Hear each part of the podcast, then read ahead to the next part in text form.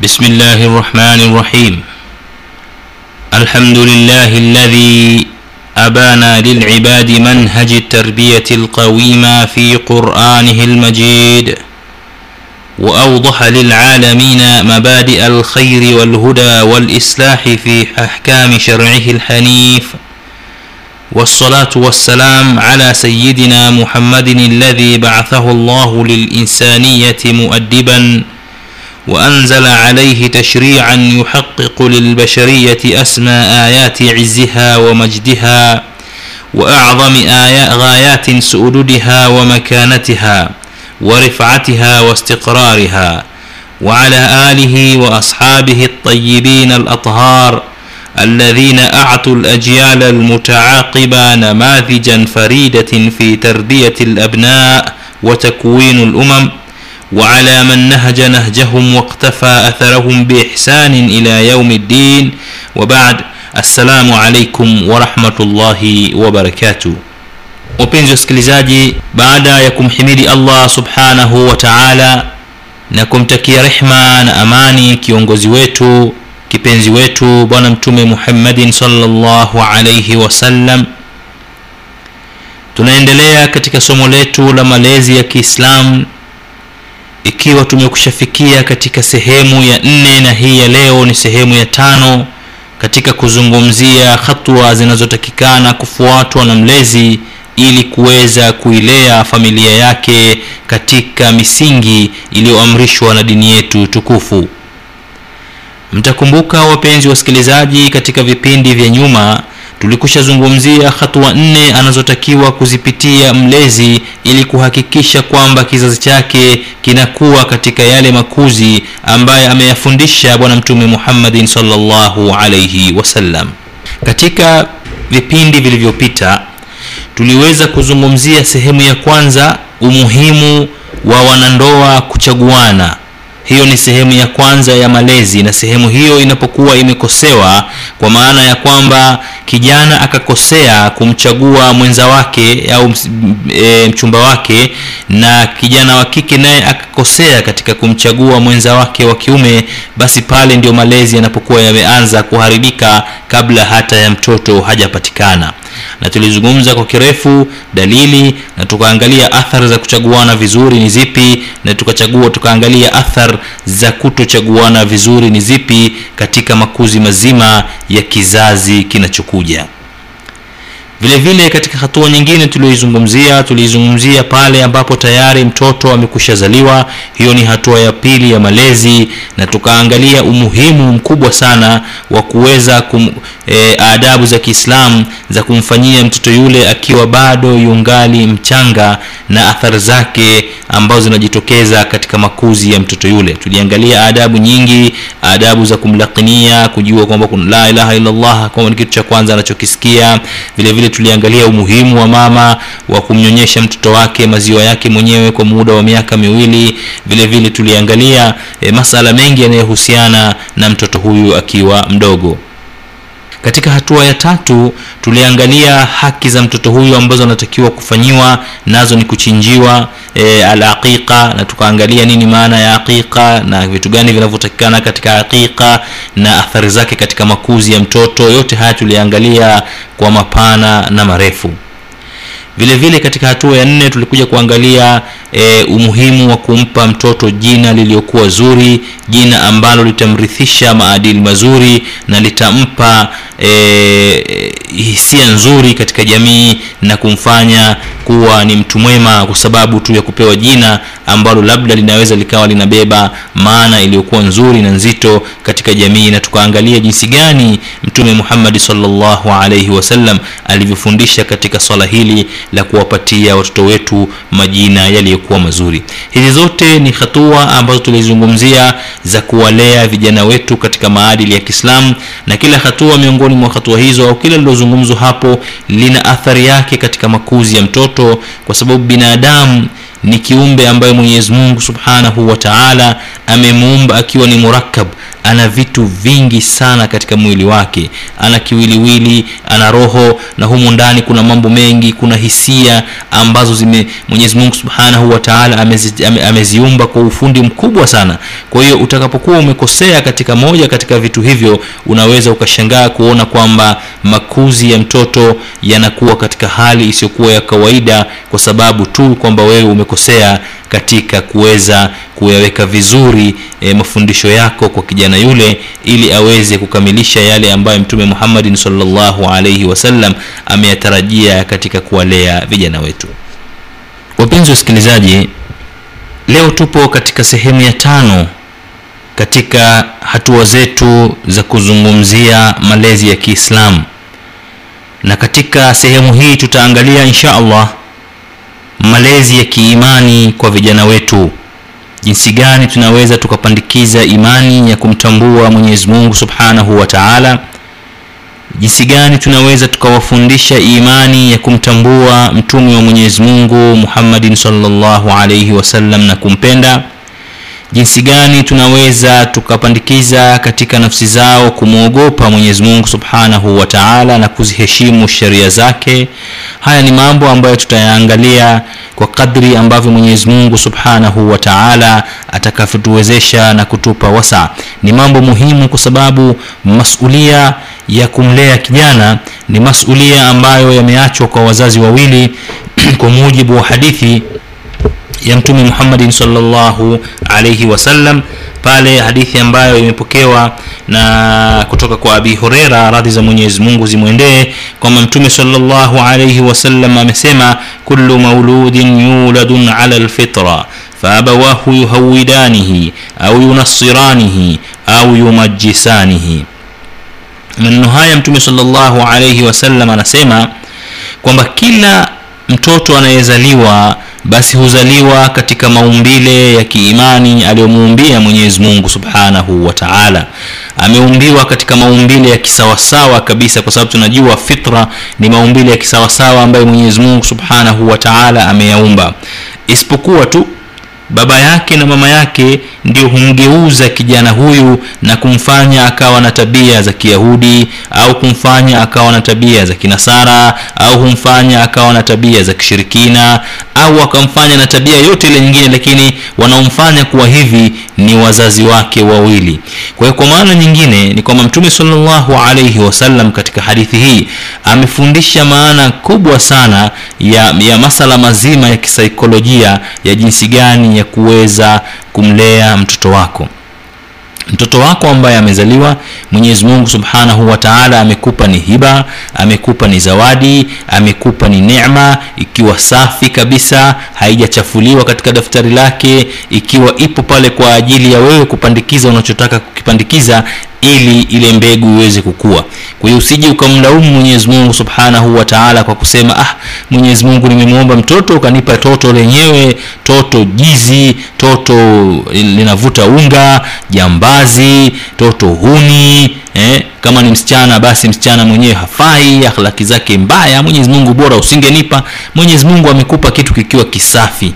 Kwa hiyo vipi unaanza kumlaumu mwenyezi mungu subhanahu wa taala? Mtume salllahu alaihi wasallam anasema kila mtoto anazaliwa katika fitra anazaliwa katika maumbile ya kiimani. Maumbile mazuri kabisa. Umeletewa ni daftari jeupe kabisa. Uandike unachotaka kuandika wewe. Kwa hiyo ukiandika madudu yako pale basi usimlaumu mwenyezi mungu subhanahu wa taala jilaumu wewe mwenyewe. Vile vile katika mmoja katika wataalamu wakubwa kabisa wa mambo ya saikolojia huyu bwana anaitwa yeye ni dr watson. Aliweka nadharia yake hiyo nadharia iliweza kuleta mapinduzi makubwa sana katika masala mazima ya, ya, ya, ya makuzi ya binadamu kisaikolojia. Nadharia yake aliyoiweka inafahamika kabisa inaitwa behaviorism behaviorism. Kwa wale watu ambao wanajishughulisha na masala ya, ya, saikolojia hili swala wanalifahamu. Na lilileta mapinduzi makubwa katika nchi hasa ya marekani katika miaka ya 1950 na kuendelea mukhtasari wa nadharia ya huyu bwana watson ndio hayo hayo mafundisho ya mtume muhammadin salllahu alaihi wasallam lakini kwa sababu ulimwengu ulikuwa hauyaelewi na haujayasikia labda mafundisho haya ikaonekana aliyoyasema huyu bwana watson ni mambo makubwa na mazito sana na akastahiki kupewa kila aina ya sifa na vyeti na kutunukiwa mashahada mbalimbali na tuzo mbalimbali kwa sababu ya nadharia yake. Hii nadharia ya behaviorism mukhtasari wake ni kwamba huyu bwana watson anasema kila kijana kila binadamu anapokuwa mtoto amezaliwa basi kinachobadili na kuathiri na kujenga mifumo ya tabia yake ni mazingira na wala si urithi. Kwa maana nyingine anasema niletee mimi mtoto wa askofu. Anazungumza kwa mujibu wa imani yake yaani kwa maana niletee hata mtoto wa shekhe mkubwa kabisa. Ukaniambia mimi nataka mtoto huyu atoke kuwa ni kafiri namba moja. Jitu lisilomtambua mwenyezi mungu mimi nitamfanya awe hivyo. Na niletee mtoto wa jambazi mkubwa muuaji ambaye anasifika kwa uaji jitu lisilokuwa na huruma hata chembe katika moyo wake halafu uniambie mimi nataka ni, unipe huyo mtoto uniambie mi nataka mtoto huyu baadaye aje awe ni askofu mkuu awe aje awe ni, ni, ni mtu wa dini wa hali ya juu. Mimi nitakugeuzia kijana huyo awe katika misingi hiyo. Kwa hiyo katika nadharia hiyo ambayo ilileta mapinduzi wanasema katika nyanja ya saikolojia katika wakati huo ukiangalia ndio haya maneno ya mtume salllahu alaihi wasallam ambayo aliyazungumza karne kumi na nne zilizopita kwamba kullu mauludin yuladun ala lfitra kila mtoto huzaliwa katika maumbile ya kisawasawa maumbile aliyomuumbia mwenyezi mungu subhanahu wa taala. Faabawahu yuhawidanihi basi ni wazazi wake wawili humfanya akawa na tabia za kiyahudi au yunasiranihi au akawa na tabia za kinasara au yumajisanihi au akawa na tabia za kimajusi za, za ushirikina eh? nachukua tabia zingine zote. Au wakamfanya akawa jambazi au wakamfanya akawa mwizi au wakamfanya akawa mzinifu au wakamfanya au wakamfanya. Ni wazazi wake wawili kwa maana ya kwamba malezi. Na hii malezi ndio maana ya mazingira. Kwa hiyo maneno yaliyozungumzwa na kipenzi wetu bwana mtume muhammadin salllahu alaihi wasallam karne kumi na nne zilizopita yalikuja kuzungumzwa na mtu mmoja katika karne hii iliyopita ya mwaka 1900 kuanzia 30 40 50 60 na ikaonekana ni mapinduzi makubwa sana kwa kusema kwamba kumbe ala kumbe kijana au makuzi ya mtoto huathiriwa na mazingira na wala si kuathiriwa na, na, na, na, na urithi wa, wa, wa baadhi ya genes ambazo amezirithi kutoka kwa wazazi wake. Kwa hiyo hapa mafundisho haya mtume salllahu alaihi wasallam yanaonyesha umuhimu mkubwa sana kwa walezi na kwa jamii jinsi gani inavyoweza kuwalea watoto wao. Na kamwe wasimlaumu mtu mwingine wanapoona kwamba tabia za watoto zimebadilika wakaanza kutupia kwamba labda e, wameumbwa hivyo hivyo na mwenyezi mungu au labda kuna urithi walioupata katika nafsi zao kutoka kwa wajomba zao kutoka kwa babu zao kutoka kwa ndugu zao waliotangulia.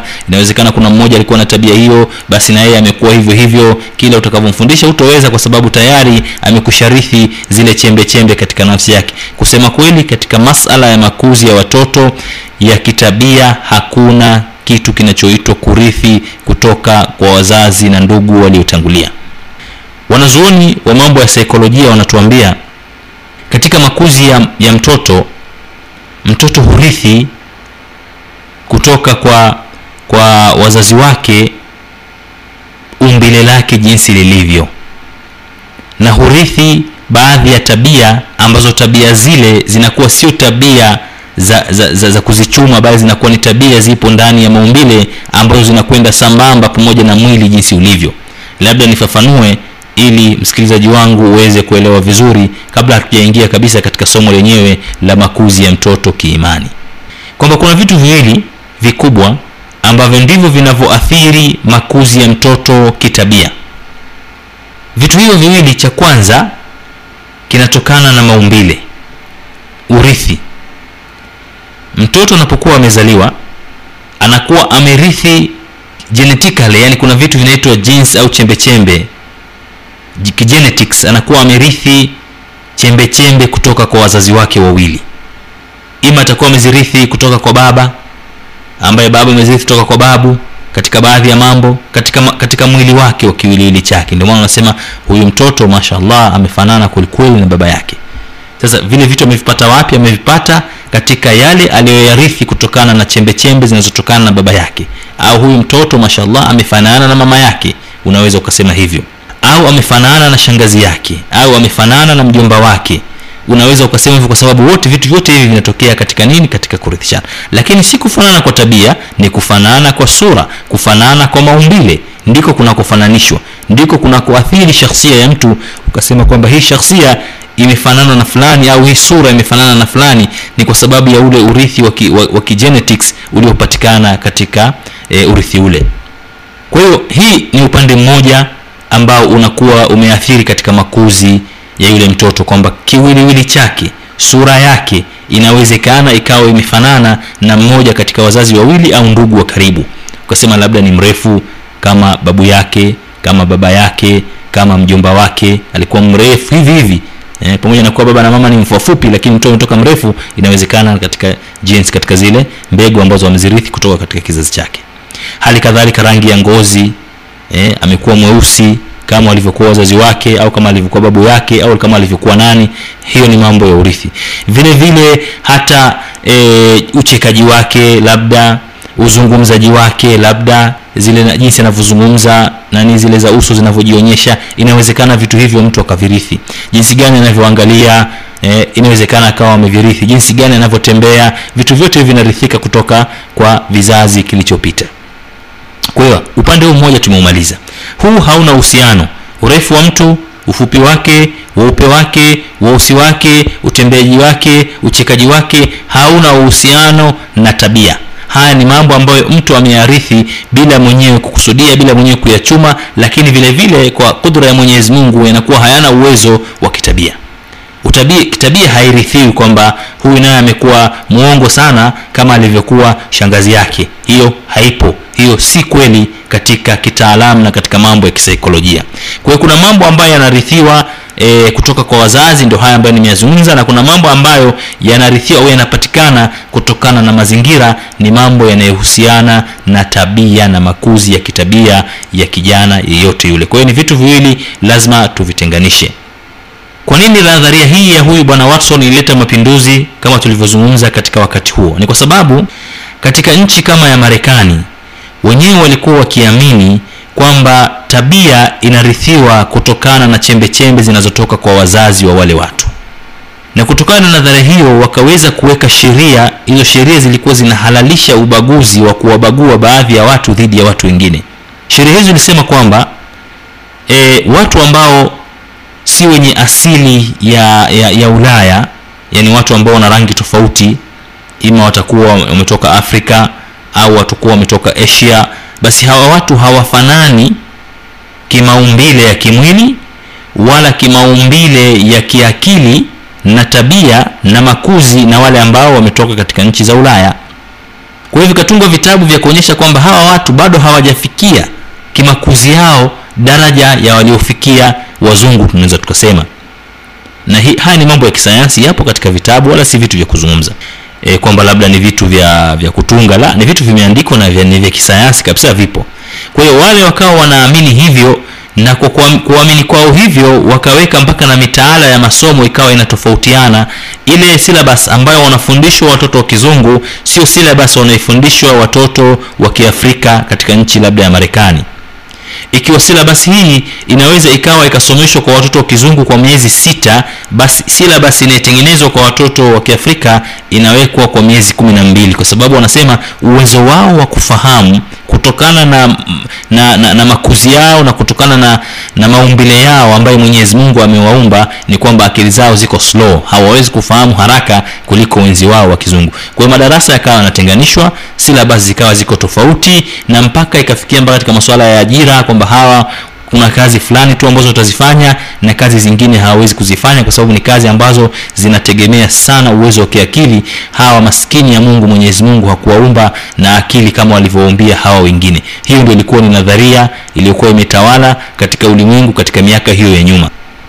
Kwa hiyo kutokana na nadharia hiyo ikawa masomo yanatofautishwa kazi zinatofautishwa makazi yanatofautishwa mishahara inatofautishwa na hata katika mambo ya kuingiliana kwamba inakuwa ni vigumu kabisa kwa mwafrika kuweza kuingilia labda kumwoa aliyekuwa mzungu au mzungu kumwoa mwafrika kwa sababu atakuwa ameharibu ile damu yake kwa kuitoa katika e, watu ambao tayari mwenyezi mungu amekushawapa uwezo mkubwa wa kufikiri akaidunisha na kuipeleka katika hali isiyokuwa sahihi.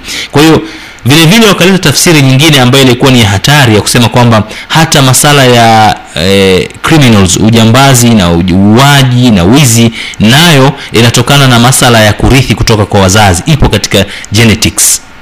Kwa hiyo wakaona kwamba ikiwa hawa ni watu ambao wanafanya maasi na mauaji mengi basi ipo katika genetics zao. Wakaweka vitengo maalum katika majela na mahospitali ya kuweza kuwatibu kwa kuwafanyia adhabu za umeme na adhabu nyinginezo za kisaikolojia ambazo zinasema kwamba zitafanya yale athari zilizoko katika nafsi zao zilizojengeka za ujambazi na wizi na uwaji na ukatili zitoke. Kwa hiyo zote hizi wakawa wanaamini eh, wengi katika wataalamu wa nchi za marekani hata ulaya kwamba hilo jambo lipo. Lakini huyu bwana watson akafanya utafiti yeye mwenyewe ni mzungu lakini alikuwa haamini kabisa nadharia hiyo kwamba hii nadharia haiwezekani ikawa sawasawa ni nadharia kwanza ya kibaguzi na vile vile inawafanya binadamu wote na inamkosoa ina, ina mwenyezi mungu kwamba kuna binadamu amewatukuza na kuna binadamu wengine amewadhalilisha kitu ambacho si sawasawa kwa mungu. Huyu bwana yeye akafanya utafiti wake. Katika utafiti ambao aliufanya kweli aliweza kufanya mapinduzi makubwa katika wakati ule miongoni mwa mambo ambayo alitaka kuyathibitisha ni kuangalia je kweli hawa wamarekani weusi wanatofautiana na wamarekani weupe kwa sababu ya kurithi tofauti hizo kutoka kwa wazazi? Ukiachilia mbali rangi zao za ngozi na maumbile yao ya sura jinsi yalivyo na miili yao ilivyojengeka katika mambo ya kitabia je nayo wamerithi kutoka kwa, kwa, kwa, kwa, kwa wazazi wao? Alichokifanya yeye alifanya testi ya kuwapima watoto wadogo wanaokuwa iq zao. Kuna kipimo kinaitwa iq zao. Intelligence quality au quantity. Kama wanavyosema wataalamu wa mambo ya saikolojia. Kupima kipimo cha uwezo wa kiakili kwa watoto. Alichokifanya bwana watson ni kwamba alichukua watoto weupe wanaoishi kaskazini mwa marekani akawapima iq zao na watoto weupe wa kizungu wale wale wanaoishi kusini ya marekani. Akakuta kuna tofauti kubwa sana katika iq katika uwezo wa kufahamu na hata katika makuzi ya kimaadili. Sasa ikiwa hawa ni wote weupe wametokana na ile ile genetics ambazo zinafanana lakini wametofautiana kwa kiwango kikubwa katika makuzi yao ya kimaadili. Akaona hapo haitoshi. Akachukua watoto weusi ambao wanaishi kaskazini mwa marekani akapima iq zao akaenda akapima iq za watoto weupe wanaoishi kusini mwa marekani akakuta kwamba hawa watoto weusi wanaishi kaskazini mwa marekani iq zao zipo juu zaidi kuliko watoto hawa wa kizungu wanaishi kusini ya marekani akakuta jambo la ajabu sana kwamba ikiwa watu wanarithi kwa nini sasa hawa weusi walioko kaskazini wamewazidi weupe walioko kusini? Kwa nini wa wasiwazidi tu weusi kwa sababu wenyewe ni weupe?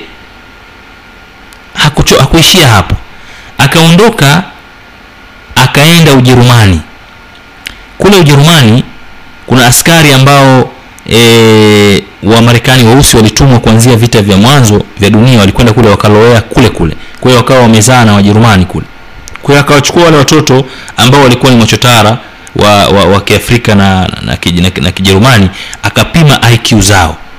Akaja akawapima watoto ambao wanaishi katika mazingira mazuri kabisa e, watoto wanaoishi katika sehemu nzuri kabisa yenye kila kitu marekani akakuta kwamba iq za wale watoto weusi walioko ujerumani zinawazidi walioko marekani kwa kiwango kikubwa kwa hiyo pale ndo akathibitisha nadhari yake kusema kwamba makuzi ya mtoto katika masala ya kiakili na kitabia hayaathiriwi na genetics zinazotokana na wazazi wake bali yanaathiriwa na mazingira na makuzi ya wazazi jinsi gani wanavyomlea yule mtoto.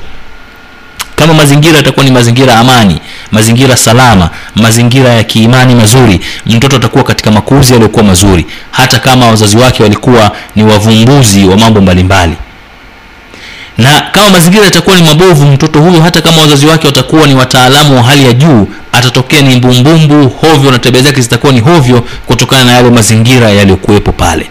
Kwa hiyo kutokana na nadharia hiyo ya, ya behaviorism aliyoanzisha au aliyoitoa hadharani dr watson ikaleta mapinduzi makubwa ikaonekana kwamba sasa tuboreshe mazingira na tuondoe ubaguzi wa rangi miongoni mwa watu kwa sababu kumbe ujambazi haurithiwi kutokana na ngozi ya mtu isipokuwa kutokana na malezi na mazingira yale yanayomsababishia mtoto yule kufikia katika daraja hiyo. Haya ndio mapinduzi ambayo yameto- yametokea na nilipenda niyaweke wazi kwa sababu mara nyingi huwa tunaziangalia hizi hadithi za dini yetu na hadithi za mtume muhammadin salllahu alaihi wasallam kwa ujuujuu lakini kusema kweli mafundisho ya mtume muhammadin salllahu alaihi wasallam yameleta mapinduzi makubwa katika ulimwengu karne kumi na nne zilizopita.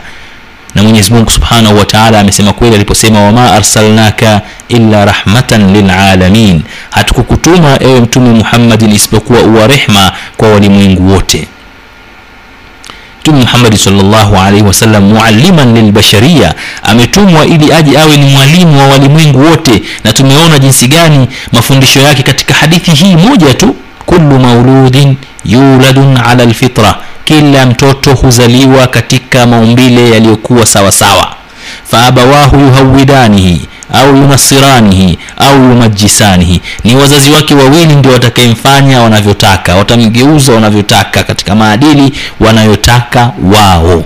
Ikiwa haya yalisemwa na mtume muhammadin salllahu alaihi wasallam karne 14 zilizopita dr watson kaja akayazungumza katika karne ya 19 na ikaonekana ni jambo la ajabu sisi waislamu tunatakiwa tujifaharishe kwa mafundisho ya dini yetu ambayo imeweka misingi nzuri kabisa ya malezi na tuweze kuwalea watoto wetu kama alivyotufundisha mtume muhammadin salllahu alaihi wasallam kuwa ni viumbe waliokuwa bora ambao watabeba ujumbe aliokuja nao mtume muhammadin salllahu alaihi wasallam kwa tabia zao kwa maadili yao na kwa imani zao na kuieneza katika ulimwengu mzima.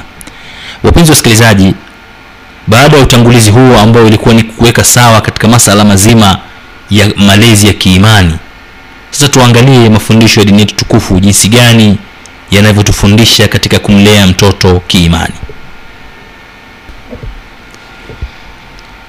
Kwanza kabisa mtume wetu muhammadin salllahu alaihi wasallam anatufundisha kwamba jambo la kwanza ambalo tunatakiwa tuwazoeshe watoto wetu wanapokuwa wadogo katika umri huo tuliozungumza umri ambao mtoto anaanza kutambua na kuzungumza na kuelewa kuweza kumzoesha kutamka na kuelewa maana anayoyatamka kwa kumfundisha kalimati tauhid kwa kumfundisha neno la kumpwekesha mwenyezi mungu subhanahu wa taala pale unaposema sema la ilaha illa llah muhammadun rasulullah kwamba hapana mola anayepasa kuabudiwa kwa haki anayepasa kutumikiwa kwa haki isipokuwa ni mwenyezi mungu mmoja tu na kwamba mtume muhammadin salllahu alaihi wasallam ni mjumbe wake.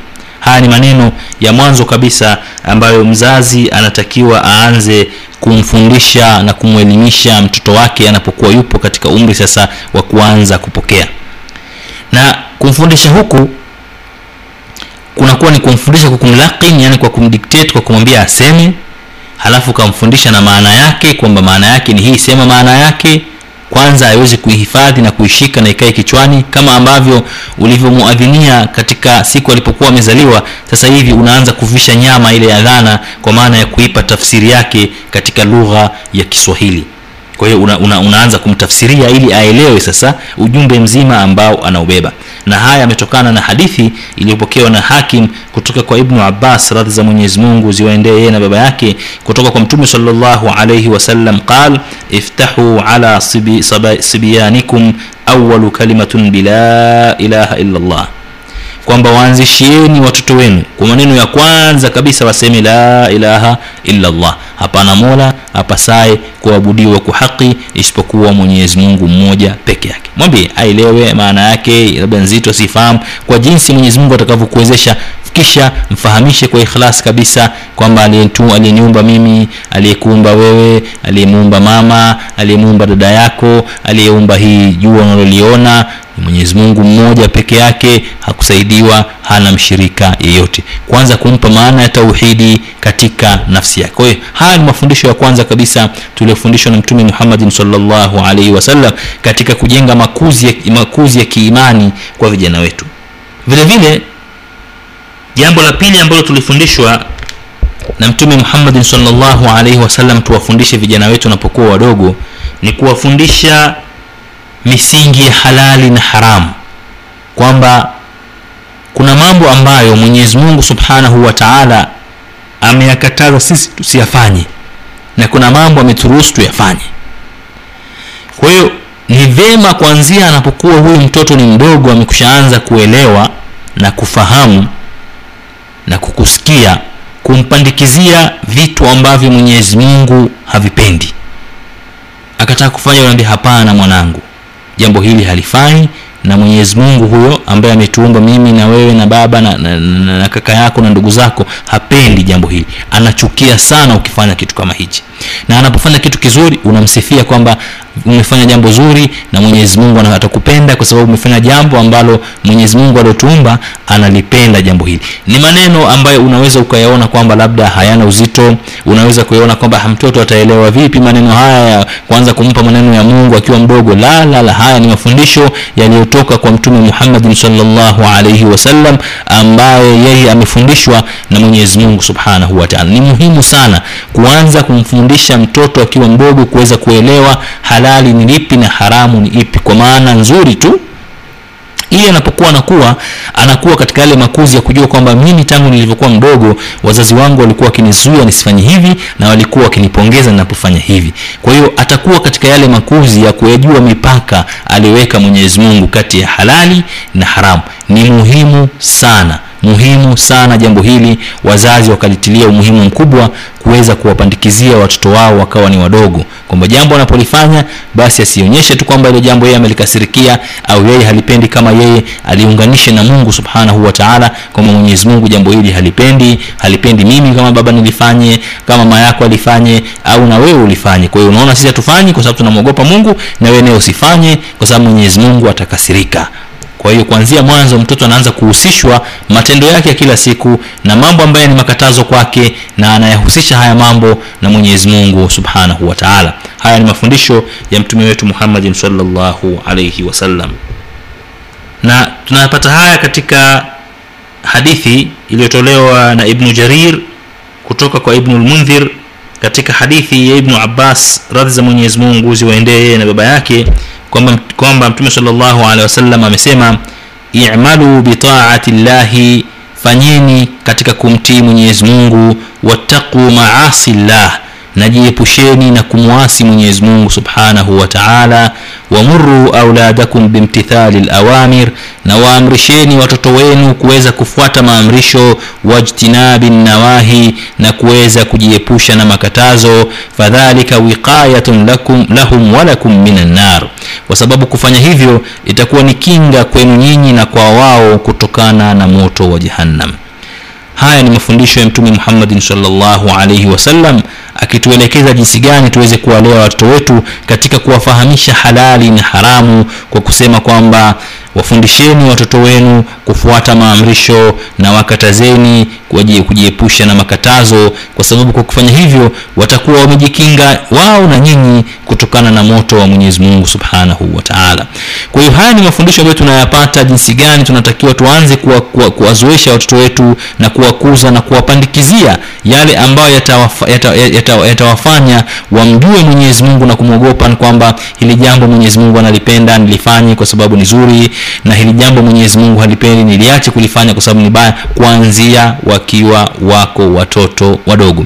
Kwa hiyo vile vile hili ni moja katika mafundisho ya mtume muhammadin salllahu alaihi wasallam. Katika mafundisho fundisho la tatu ambalo tumefundishwa na mtume muhammadin salllahu alaihi wasallam kuwafanyia vijana wetu hawa wadogo ni fundisho la kumfundisha kijana kuswali au kum, akiwa na umri wa miaka saba. Kumfundisha kuswali kwa maana kumfundisha zile taratibu za swala zinavyotakikana kwamba kwanza kuna swala tano kuna alfajiri subuhi kuna swala ya dhuhuri kuna swala ya alasiri kuna swala ya magharibi na kuna swala ya isha. Awe anajua katika timetable yake ya siku kwamba kuna, se, kuna muda mara tano kwa siku. Huu muda ni lazima ajizoeshe kwamba anatakiwa awe wapi katika huu muda. Awe karibu na maeneo gani. Kwa hiyo unaanza kuweka katika bongo lake mtoto huyu katika dayari zake za kila siku na katika makuzi yake ya kimaumbile uli mwili uweze kukubali mara hizi tano kumfahamisha. Hata kama hutoweza labda kuswali naye swala zile za alfajiri au swala ya isha kutokana na usiku au maghrib lakini ajue kwamba kuna na, sehemu kuna kuna sehemu tano kwa siku ambazo sehemu hizi tano inatakiwa ni lazima ajitenge sehemu fulani aweze kufanya ibada kwa maana ya kwamba ajielekeze kwa mwenyezi mungu subhanahu wa taala ni muhimu sana kuweza kuwafundisha kutoka na umri wa miaka saba kwa sababu ndio umri ambao tayari mtoto amekushaanza kufahamu mabaya na mazuri katika kipindi hichi. Ni kipindi ambacho kimewekwa makusudi kabisa na, na, na mtume salllahu alaihi wasallam kwa kutambua umuhimu wa kipindi hichi kwamba mtoto tayari sasa anaanza katika daftari lake kuandika katika kichwa chake yale mambo ambayo anayatambua ana, ana kwa undani wake na ndio maana mtume salllahu alehi wasallam katika hadithi iliyopokewa na hakim na abu daud kutoka kwa ibnu amru bnu lasi radhi za mwenyezi mungu ziwaendee kutoka kwa mtume salllahu alaihi wasallam amesema muruu auladakum bisalati wahum abnai sabi sinin wadribuhum alaiha wahum abnaun ashir wafariquu bainahum fi lmadaji katika hii hadithi ya mtume salllahu alaihi wasallam anasema waamrisheni watoto wenu kuswali wakiwa na umri wa miaka saba na watishieni kuwachapa au wachapeni wakiwa na umri wa miaka kumi. Vile vile muwatenganishe katika vitanda yani walale kila mtu sehemu yake. Haya ni mafundisho ya mtume muhammadin salllahu alaihi wasallam yaliyokuja karne kumi na nne zilizopita yakituelimisha sisi waislamu tunatakiwa tufanye nini kwa watoto wetu wanapofikia umri huu wa miaka saba ni kumfundisha na kumfundisha inakuwaje? Ima kumchukua ukaenda naye msikitini ukatawadha na yeye anakuona ukatoka pale ukaingia naye ukaswali swala ya sunna pale na yeye anakuona na yeye anaigiza igiza pale kuswali eh, kama kawaida anakwenda mnaswali naye swala ya faradh pamoja msikitini na unamfundisha kwamba msikiti ni nyumba za mwenyezi mungu haitakiwi vurugu unatakiwa kuingia ukiwa msafi unaona watu wanakaa kwenye mstari. Kwa hiyo anaanza kujifundisha tabia na malezi ya kiislamu akiwa yupo mdogo kiasi hichi na miaka saba. Kwa hiyo hata kama maneno ya kuyazungumza itakuwa ni vigumu kwake lakini mtoto mdogo anakuwa ni makini sana wa kuweza kuhifadhi kila jambo na anakuwa ni mdadisi sana wa kutaka kujua kila kinachofanyika kina maana gani? Kwa hiyo lazima atakuwa na kuhoji na kukuuliza kwa nini tunafanya hivi baba? Kwa nini tunafanya hivi? Kwa nini tunafanya hivi? Ni wakati wako sasa wa kumpandikizia mafundisho yanayohusiana na swala na umuhimu wake na hikma zake na fadhila zake na kwa nini tunaswali na kwa nini tunatawadha kwa nini tuna rukuu kwa nini tuna sujudu na kusoma qurani kum... kwa hiyo unaanza kumfundisha mafundisho ya msingi katika umri huu kwa sababu tayari ndio umri ambao unatakiwa uanze kupokea na ndio umri ambao umewekwa na wataalamu wa mambo ya elimu na mafunzo kwamba ndio umri wa mtoto anatakiwa kuanza shule. Kwa kuelewa kwamba anapofikia miaka saba tayari anakuwa na ule uwezo wa kuanza kudaka na kuelewa na kuelekezwa na akaelekea katika kipindi hichi. Kwa hiyo badala ya kutumia e, maswala haya tukusema labda kumpeleka shule. Uanze shule yako mwenyewe nyumbani shule ya kiimani shule ya kumfundisha mtoto umuhimu wa kuswali na kumtambua mwenyezi mungu subhanahu wa taala. Lakini kusema kweli kwa masikitiko makubwa hili swala limesaulika katika familia zetu za kiislamu. Bali mtu anafikia umri wa miaka kumi na tano mpaka na baligh hajui hata akiingia msikitini atafanya nini. Ana, anawaona tu watu wakiswali lakini hajawahi kuelekezwa na wazazi wake hata siku moja jinsi gani ya kuswali. Kwa sababu wazazi wenyewe hawaswali si watu wa swala tano. Hawana kabisa tena. Na wakimwona basi bahati mbaya hata mtoto anafuatana na wenzake tu msikitini inaweza ikawa ni kero. Kusema kweli inasikitisha hali kama hii. Huku ni kuwalea watoto kwa aina gani? Ikiwa wewe nyumbani huswali mtoto wa miaka saba atafundishwa vipi atajuaje umuhimu wa kuswali? Hata akiujua basi umuhimu wa kuswali lakini anakuta pale nyumbani baba haswali mama haswali walioko pale nyumbani hawaswali adhana inaadhiniwa wao wako katika mipira wapo katika matelevisheni wanaangalia wapo katika miziki wanasikiliza unadhania huyu mtu atakuwa katika makuzi ya aina ipi? Kwa hiyo tunatakiwa na dini yetu tuanze kuwafundisha hawa watoto wakiwa na miaka saba kushirikiana nao kwenda nao misikitini kuswali ni jambo la msingi sana. Lakini mzazi huyu atamshika mkono mtoto wake umri wa miaka saba nguvu twende shuleni atahakikisha anakwenda kule. Ni muhimu sana mtoto kusoma lakini hapa hajakazia kabisa masala ya kumtambua mwenyezi mungu hajaona umuhimu wa kumfundisha huyu mtoto swala lakini ameona umuhimu wa kumpeleka huyu mtoto shule ambako kule vile inawezekana hakuna swala yoyote ambayo inafundishwa. Akauona umuhimu huo akaacha kuuona umuhimu wa huyu mtoto kumtambua mwenyezi mungu subhanahu wa taala hajawahi hata siku moja kumshika mkono akaenda naye msikitini lakini yuko tayari kuomba hata likizo kama ni kazini ahakikishe kwamba kipindi cha wiki nzima anakuwa na mtoto wake shuleni na anamzoesha kwenda shule ili aweze kuzoea kabla hajarudia haja, haja, haja kazini kwake. Kwa hiyo utakuta kwamba ni, ni, ni, ni, ni sisi wenyewe wazazi ndio tunaoharibu zile tabia za watu wetu kuwafanya kuwa watu wengine wanakuwa ni matayari kuswala jitu haliswali kabisa halijawahi kuswali hata siku moja. Na ni muislamu huyo eh, unadhani chimbuko limetoka wapi? Litakuwa limetoka nyumbani hamna sehemu yote nyingine. Kwa sababu kila utakavyomwambia bwana shekh yaani kila utakavyomweleza roho imekuwa ngumu kabisa. Yuko tayari kufanya jambo lolote kwa wakati mwingi kabisa. Lakini kumpa mwenyezi mungu dakika tano tu akamsujudia anaona ni swala zito katika maisha yake zito kabisa yani kama vile hii inatokana na nini? Inatokana na ule moyo umekuwa mweusi kabisa kwa sababu tangu alivyokuwa mdogo huyu kijana hajafundishwa na wazazi wake kuswali kuingia msikitini kumtambua mwenyezi mungu subhanahu wa taala.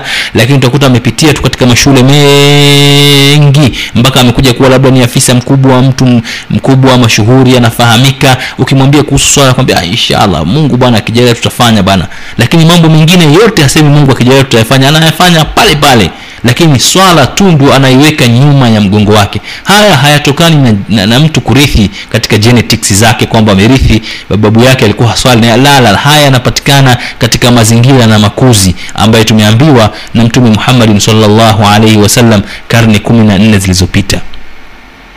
Kwa hiyo ili tuweze kuwafanya vijana wetu wasija wakawa ni matari kuswala tuanze kuwafundisha kuswali na kufuatana nao tukiwa na, wakiwa na umri wa miaka saba.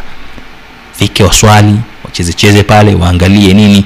Hii itamfanya kwamba ajengeke katika mazingira hayo na awezi kuzoea mazingira ya kuswali na yataingia katika system ya mwili wake. Atakuwa inapofika wakati wa swala hajisikii raha mpaka aende akaswali msikitini. Ni kwa sababu wewe ndio umemjengea mazingira hayo ya kuswali. Vile vile katika jambo la nne tunalofundishwa na mtume wetu muhammadin salllahu alaihi wasallam tuwafundishe vijana wetu ni kumfundisha kumpenda mtume muhammadin salllahu alaihi wasallam vile vile kuwapenda familia ya mtume muhammadin salllahu alaihi wasallam vile vile kupenda kusoma qurani. Hivi ni vitu ambavyo vinajenga culture ya kiislamu. Vinamjenga mtoto na kukweli ni mwislamu madhubuti kumpenda mtume muhammadin salllahu alaihi wasallam kwa kumpa tu mafundisho ya mtume muhammadin salllahu alaihi wasallam. Jinsi alivyokuwa mpole jinsi alivyokuwa mpole kwa watoto jinsi alivyokuwa mzuri wa sura jinsi alivyokuwa mzuri wa tabia jinsi alivyokuwa anafundisha watu jinsi mafundisho yake mbalimbali ambayo ameyatoa jinsi alivyokuwa akiwakomboa watumwa jinsi alivyokuwa akionea huruma wanyama jinsi alivyokuwa akiishi na masahaba zake jinsi alivyoteseka kwa ajili ya kufikisha maneno ya mwenyezi mungu. Haya yanajenga mapenzi ya kumfanya mtume muhammadin salllahu alaihi wasallam kuwa ni steering katika kisa chako. Badala ya watoto kuanza kuwapenda e, wapiganaji mieleka kwenye matv kuanza kuwapenda e, wale wanaocheza michezo ya kuigiza isiyokuwa na kichwa wala mguu katika matelevisheni wakawa ndio wenye kuwapenda na wakiwaona wanafurahi basi tengeneza visa vyako wewe mwenyewe mwislamu nyumbani kwako vya kuwahadithia watoto wako mtume salllahu alaihi wasallam alivyozaliwa ilikuwaje makuzi yake yalikuwaje uyatima wake ulikuwaje alilelewa na nani alikuwa mkweli kiasi gani mfanye awe ni kiigizo kwa mtoto wako akiwa mtume muhammad salllahu alaihi wasallam naye vile vile ni mtoto ili aweze kujua kwamba hakuna kiigizo kingine mimi nachotakiwa niwe nacho isipokuwa mtume muhammad sallallahu huwezi kufanya hivyo kwa kumlazimisha lakini utafanya hivyo kwa, ku, kwa ku, kuweka sira ya mtume sallallahu alaihi wasallam katika visa vidogo vidogo vya kufurahisha na vya kupendeza. Ukamfanya mtoto akawa na mapenzi kwa mtume muhammad sallallahu alaihi wasallam.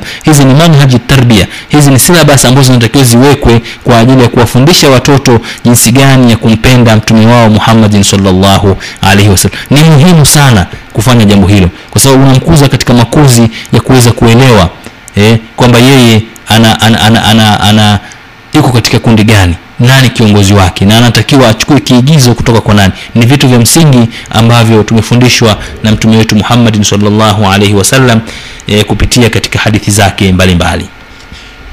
Na katika hadithi ya tabrani iliyotoka kwa ali ibn abi رضي الله عنه كما متومي صلى الله عليه وسلم مسيما أدبوا أولادكم على ثلاث خصال حب نبيكم وحب آل بيته وتلاوة القرآن فإن حملة القرآن في ظل عرش الله يوم لا ظل إلا ظلة مع أنبيائه وأصفيائه كتكي حديث متومي صلى الله عليه وسلم نسيما wafundisheni watoto wenu mambo matatu.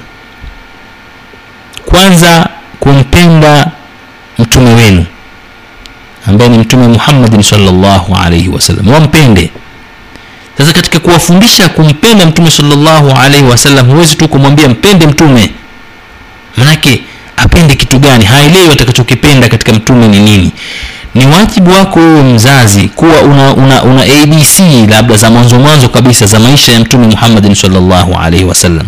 Unajua kwamba alizaliwa wapi mwaka gani kulitokea nini katika wakati wa kuzaliwa kwake matatizo yaliyompata alipokuwa yatima baba yake alikufa akiwa tumboni kwa mama yake akazaliwa akiwa ni yatima na mama naye akafa akiwa na umri wa miaka sita akabaki hana baba wala mama akalelewa na ami yake mami yake naye akafa akiwa na umri wa miaka e, na mababu yake. Babu yake naye akafa mtume akiwa na umri wa miaka nane akachukuliwa na ami yake akawa namlea ami yake alikuwa maskini na ana watoto wengi akaishi na wale watoto pale. Alikuwa ni mkweli anacheza vizuri na wenzake anawapenda wenzake ana tabia nzuri anasalimia wakubwa.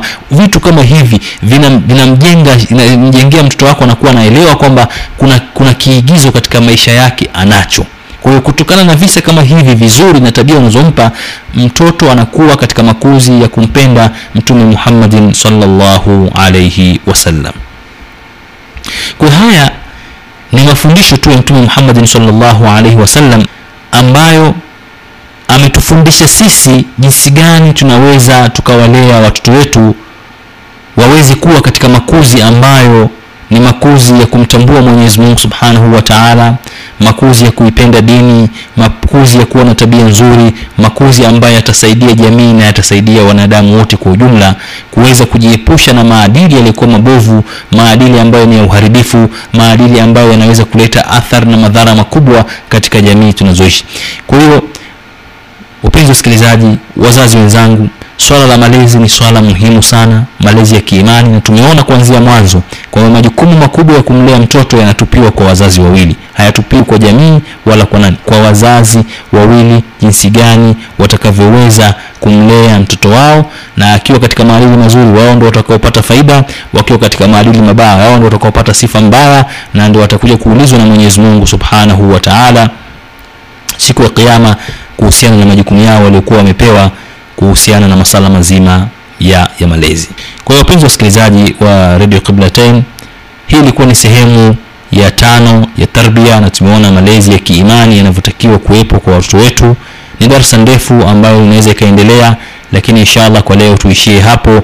Tumwombe mwenyezi mungu subhanahu wataala ayathibitishe haya tuliyozungumza katika nafsi zetu aweze kutusaidia katika kuwalea vijana wetu malezi yaliyokuwa mazuri na atulee sisi mwenyezi mungu subhanahu wataala malezi yaliyokuwa mazuri atuongoze yaliyokuwa na kheri tuweze kuyafata na atuonyeshe yale ambayo yana shari na sisi tuweze kujiepusha nayo. Wassalamu alaikum warahmatullahi wabarakatuh